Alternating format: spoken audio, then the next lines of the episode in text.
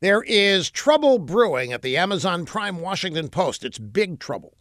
More than 400 employees of the drive by media giant have written to the boss, Jeff Bezos, demanding that he fork over higher pay and better benefits.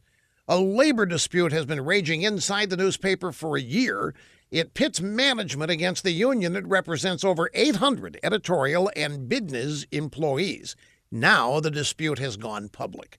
According to the open letter, Bezos offered the Amazon Prime Post workers a pitiful $10 a week raise. They were insulted, especially since Bezos is one of the richest men in the world. They claim that digital subscriptions are way up, online traffic is way up, and that advertising is meeting goals.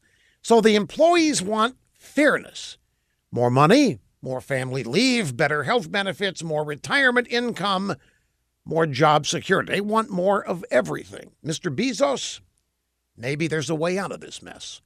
How about offering your disgruntled staff at the Amazon Prime Washington Post a bigger discount at Amazon Prime Whole Foods? Maybe with a minimum purchase, of course. After all, it's only money, but you never know what can satisfy angry liberals that won't cost you very much.